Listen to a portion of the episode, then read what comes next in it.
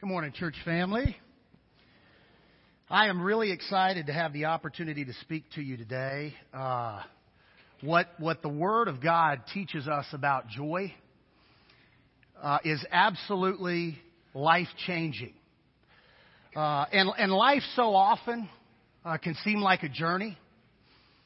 I like that metaphor. It's one that we use often. That life is like a journey, and and on the journey of life, so many of us everybody is looking for something. Uh, we're, we're all searching for something on this journey. And in 1 Thessalonians, we've talked about some of the things uh, that Paul speaks life into the Thessalonian Christians about, because so many of the things that he addresses are things we're looking for in life. Uh, we, we are looking for peace. We are looking for hope. We, we are looking for love, today I'm going to talk about what so many of you have lived through, and that is joy. We are looking for joy. Turn with me, if you would, into 1 Thessalonians chapter 2. And while you do that, I want to mention something. And I'm going to keep this brief, and I spent a little extra time on contribution and communion because we should have, as a church, already had two powerful experiences of joy. To, to have the opportunity to participate in the work of the Lord, to contribute, is a joy promoting moment. To commune in the presence of God through the power of God's Son by the Spirit of God, that is a joy promoting moment. And in 1 Thessalonians 2, Paul shares with us the jewel of his joy. Now, I've got a statement for you on the screen, and this is the way this search, this quest looks like for most of us in our lives uh, we're, we're seeking joy, but we, we get caught up in this idea of happiness. And I want to tell you this morning, church family, that happiness is something that happens. Happiness happens. It's brief. It's not lasting. Talked about the peace of God being internal versus the peace of the world being external. Happiness is something related to external circumstances. When my team wins the big game, I'm happy. When things in life seem to go my way, I'm happy. You and I, when we hit every traffic light on green between our place of work and our home, come on somebody, we feel happy. Those are all, and that happened to me not long ago, and I thought about this, and I thought, Lord, you gave me that experience so I could communicate that to our church. And God, before our church, you give me that experience again in the name of the Lord. Happiness happens. It's when things in life seem to go our way. And if it's not that that kind of takes us off course in our journey for joy, so many of us can get caught up in the, in the quest for pleasure, which is passing. I wanted to give you two examples. The first, in a committed relationship, when a dating couple decides their relationship is going to be a long-term commitment, a chemical is released in your body called phenylethylamine, PEA and it only lasts for three years. Which is why so many people find that between year three and year seven, they hit this wall. We actually labeled that the seven year itch. Because it's about halfway completely used up at year three. By year seven, there's no more PEA. The physical pleasure in life is passing. Right, there, there's another, there's another phenomenon in life. You can research this by your third bite of ice cream.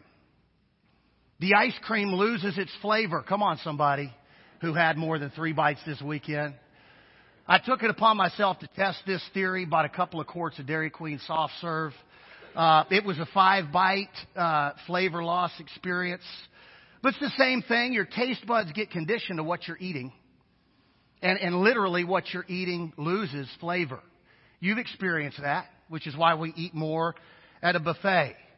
Romance, substance use, experiencing a payoff as a result of gambling are all physical, pleasure based phenomenons. None of them last. Joy, biblical joy, which is the only true joy, the only real and authentic joy in life, biblical joy is lasting. Joy is lasting. Joy is absolutely spiritual. And the spiritual world encompasses both the physical and emotional worlds in which we live. So if you experience biblical joy, that's going to influence other areas, especially your emotional and your physical areas of life.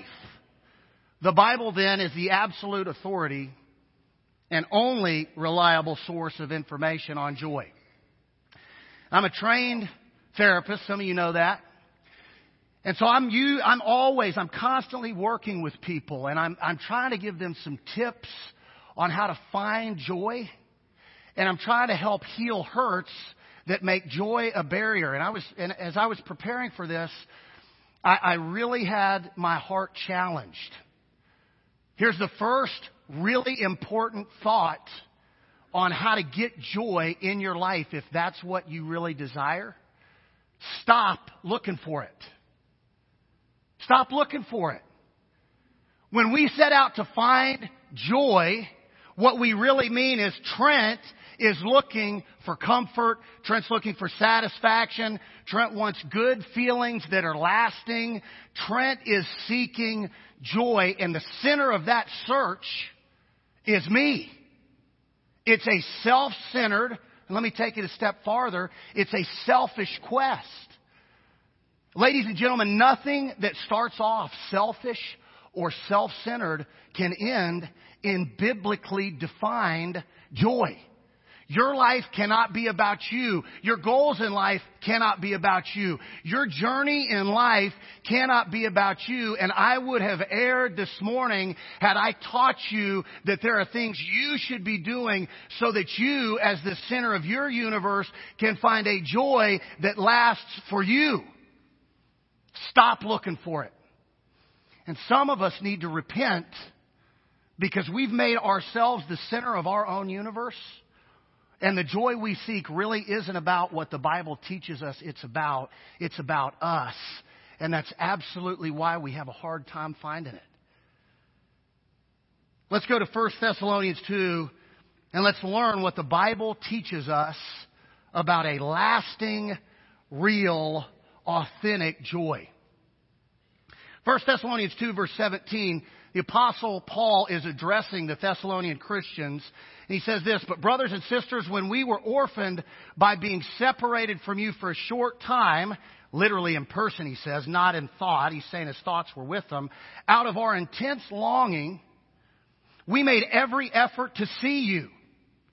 For we wanted to come to you, certainly I, Paul, did again and again, but Satan blocked our way. Just chasing a rabbit trail for two seconds, the way Satan attacked Paul is by keeping him from people that he desperately loved. There's something to that. And it has everything to do with what we're going to be talking about today. I just wanted you to earmark it. And you got to ask yourself the question, is the way the enemy trying to attack you keeping you away from God's people and your purpose?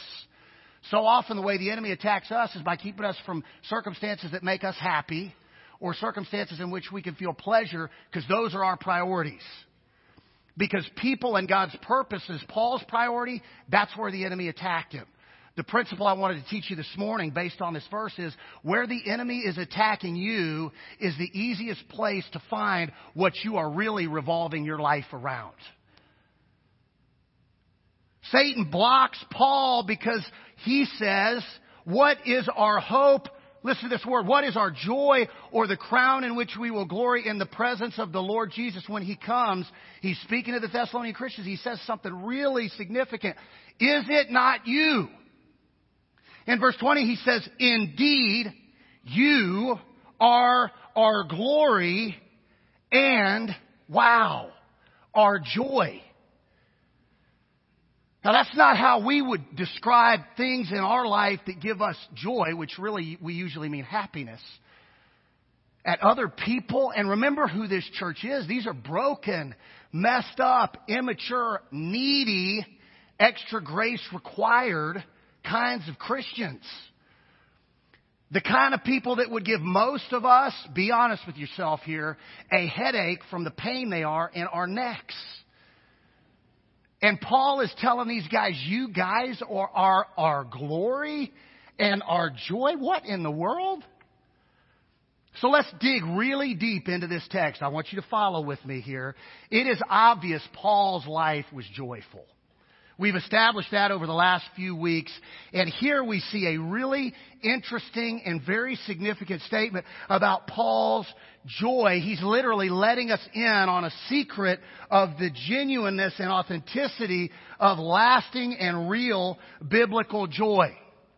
If you're taking notes, you need to underline the two words that, that we have translated as joy in this text. They come from the Greek word chara. C H A R A.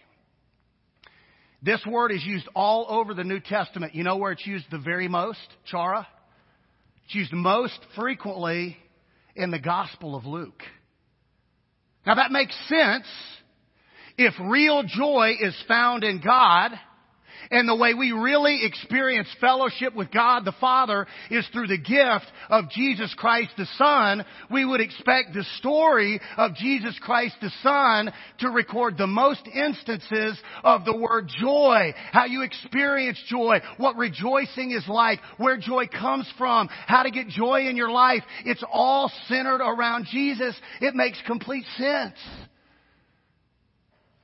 And in Luke 15, there's a, in, in Luke, man, I let y'all in on it before I was ready to say it. In Luke's gospel, there is a chapter that centers around this idea, chara, joy. It's Luke 15. I already spoiled my surprise. And it's translated rejoice. And joy in Scripture is not simply a noun. It is a noun in 1 Thessalonians 2, but it's more than that. A noun's a person, place, thing, or idea. But joy for the Christian involves action. To rejoice. To do something that promotes rejoicing.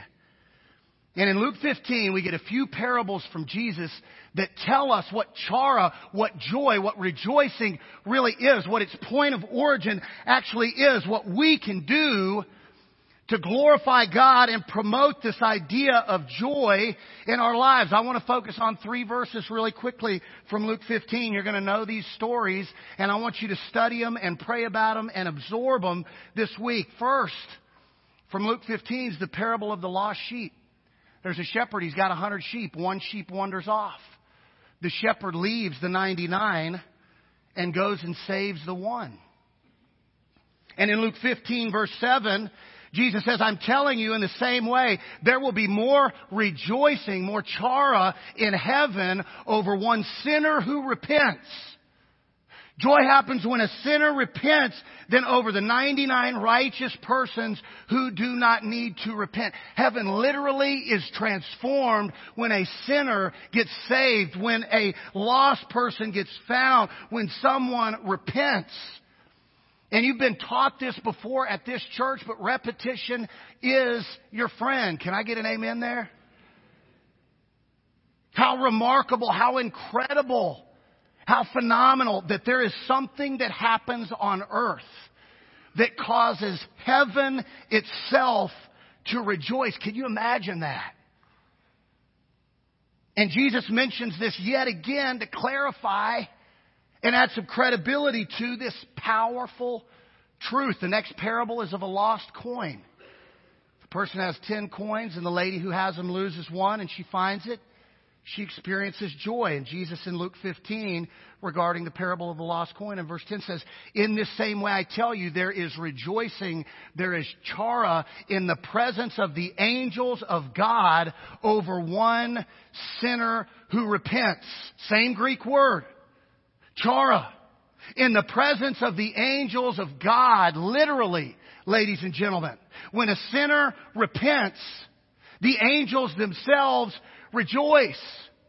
And at this point, we're asking, God, you're talking about sheep and you're talking about a coin. Does that really mean us? And he ends this teaching on joy with this beautiful parable. You know it. The parable of the lost or of the prodigal son. And I'll abbreviate for you here.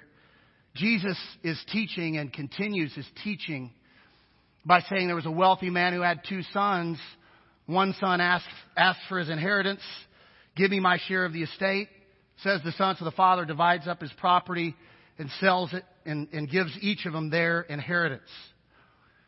The prodigal son in verse 14 has spent everything on wild living. And as so often happens in our life, when we have given ourselves over to happiness or pleasure, we experience famine in our life. Remember, happiness happens. It doesn't last. Pleasure is passing. It's physical. It doesn't last. The brother who is lost, the prodigal who goes out and spends everything, experiences that truth that happiness and pleasure simply don't last. And the pursuit of those things, we so often experience famine. And he says to himself, after this famine, he's literally starving, that as he's feeding these pigs, it would be really nice to be able to eat what he's feeding them.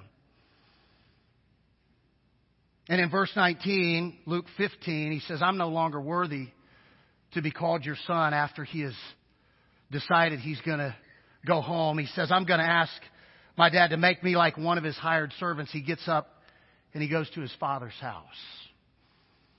And the father sees him coming. The father runs. He puts a ring on his finger, a cloak around his shoulders. And they have a celebration. They are rejoicing. Because this son who was dead is alive again. This son who was lost now is found. This son who was in darkness is now back in the light. What a cause for rejoice. But someone in this story is not happy and it's the faithful brother who becomes so angry he refuses to go into the house and his father comes out and pleads with him and he answers, Father, after all these years I've been slaving for you and never disobeyed your orders, yet you gave me even a young, you never even gave me a young goat so I could celebrate with my friends. But when this son of yours who was out there squandering everything you'd given him with property and prostitutes and pleasure. You kill the fattened calf for him. I've got this on screen for you. This is how this chapter and parable ends. The father said to the son, we, we had to celebrate and be glad. How could we not celebrate? Because this brother of yours was dead and is alive again. He was lost and now he is found. There are two sons in this story. Really quickly. One has a past pig pen. And everybody under the sound of my voice fits in one of these two categories. You either got a past pig pen, which is me. My past doesn't smell very good and it looks even worse. Or you have a past palace prison. Now this smells a little bit better and it looks a little bit better, but it's the exact same kind of depravity. You see, church family, there's no difference in self-indulgence between the two sons. One was self-indulgent and pursued pleasure and happiness and was totally destroyed and lost. The other son was self-righteous and was pursuing piousness and became prideful and became self-centered. The selfishness for each was the same. The sin for each was the same. The good news is Jesus Christ, the Son of God, died for both groups. Whether your past looks good or whether it smells really, really bad, all people can be brought in to the family of God by Christ the Son. The tragedy is some of us whose pasts look more like palaces, have the same attitude as this, old, this other son, the faithful son. And we can look down our nose at people whose past pig pen really smells bad. And the opposite is true if we're, if we're going to be candid. Those of us who, who obviously have lived through some pig pen experiences can look down our nose at people who have seemed to grow up in palaces and we forget that it's the same sin, the same self centeredness, the same selfishness. And Jesus wants to bring both groups home. He wants to bring both groups into the family. He wants both groups to go from lost to found, from death to life, from darkness to light. And that's God's purpose and plan in sending the Son. And it's His purpose and plan in saving you. And if you've been converted and baptized into Christ and you are now a member of the kingdom and family of God, that's God's purpose and plan for your life. That's why we're so fired up at WFR to get to do what God's called I got a special surprise for you this morning. Actually found some images of exactly what true, real, biblical joy actually looks like. And I want to share this with you. I've got these on screen. Just take a moment and look and see what God says really causes true joy.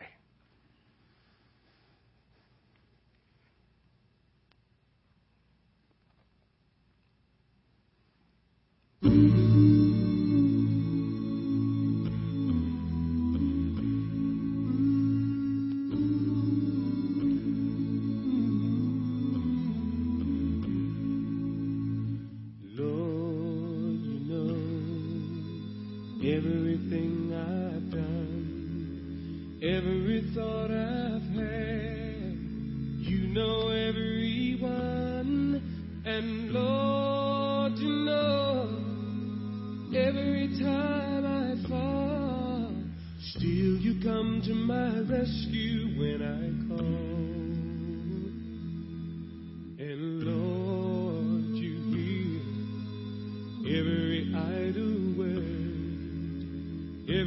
thoughtless deed. How it seems absurd that, Lord, you give not what I am due, but mercy. You come to my rescue. You come to my rescue. You come to my rescue.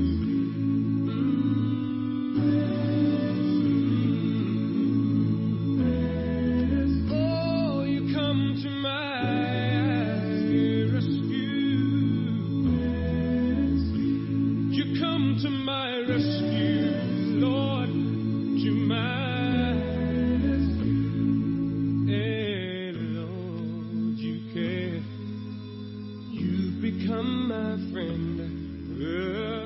Amazing love, whose boundaries have no end. And Lord, you what a love can do by being there for my. Let's give the Lord a hand clap of praise.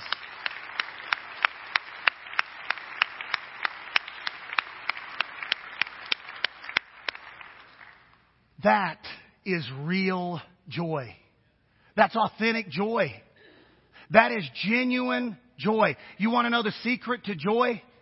It's in the moment your life is transformed through your response to the gospel.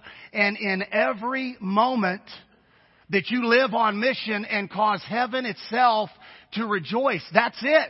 When heaven rejoices, your life over, is overwhelmed. It's overrun. It's infected by real joy, true joy, authentic joy, genuine and lasting joy. Stop looking for joy yourself. You'll never find it. Start making heaven rejoice and you can't help but be overwhelmed with the joy of the Lord, your God, our Father in heaven. Praise the Lord. True joy truly comes from having a father that we know loves unconditionally past pig pens or past palace prisons. And not just from a father that loves unconditionally, but by knowing your purpose here on earth. Your purpose is to live, transformed by the Spirit and lead others to the Father through Jesus Christ the Son by the power of the Spirit and to know that you have a Savior named Jesus who is alive. Death literally could not keep its hold on him. He is resurrected. He is imperishable. Church family, He is indestructible. And when we walk down the path, come on, that He has set before us, then we know we too will be resurrected as He has been resurrected and we can rescue others by sharing the gospel so that they can experience resurrection too. Somebody shout amen and give the Lord a hand clap of praise this morning. If what you saw on the screen doesn't excite you, I want to tell you why that is. If it doesn't excite you, it's because you either hadn't experienced it or because you don't understand really what's going on in that moment. Here's my question I want to challenge you with today. What are you waiting for? What are you waiting for? We have the words and the message of life itself that we can freely proclaim to anybody we come in contact with if we will just seek somebody out.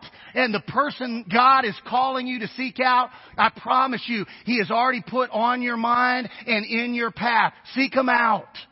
Be willing to do what God's called you to do. Seek them out and share with them. Tell them about the way the gospel transformed your life and you went from lost to found, from darkness to light, from literal and spiritual death to experiencing life fully alive. And watch Jesus save people and let your life be absolutely overrun with joy. That's why, that's how we grow our church is we live pursuing God's glory and making heaven rejoice the way we've been called to, our lives overwhelm and are overrun by joy, and we just cannot stop. We can't keep our mouths shut. I'm offering you the opportunity to get involved in that mission this morning. Some of you haven't because you just didn't know the mechanics. I've shared them with you this morning. Some of you haven't because you feel inadequate. Perfect. It's got nothing to do with you and everything to do with the power of God. And if you bought the lie that you're inadequate to fulfill the mission, please respond today, surrender that lie, and begin to live in truth. And if you have not responded to the gospel, today is the day, man. Today is the day. I want your picture up on screen. And then I want you to get to experience living on purpose and glorifying God and making heaven rejoice. And, and I want to see your life be overrun, overwhelmed, totally transformed with joy so that you can rejoice all the time. That's why God calls the, that's why Paul calls these guys his joy and his glory.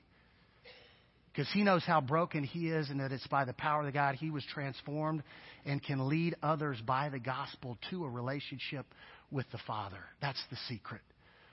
If there's a need in your life after I pray, I invite you to respond. Let's bow. Lord God of heaven and earth, God of all joy, God who can use flawed, broken people by the power of your Spirit to transform other broken, messed up people. There's no word to describe how beautiful and profound that is. We're awestruck. Let our church be on mission. Let us stop waiting to share. Let us rise up boldly and make heaven rejoice and let your joy overwhelm our lives. Anyone with a need, I, I encourage and ask your Spirit's anointing power to strengthen to come forward. It's in Jesus' name I pray. Amen. Please stand while together we sing.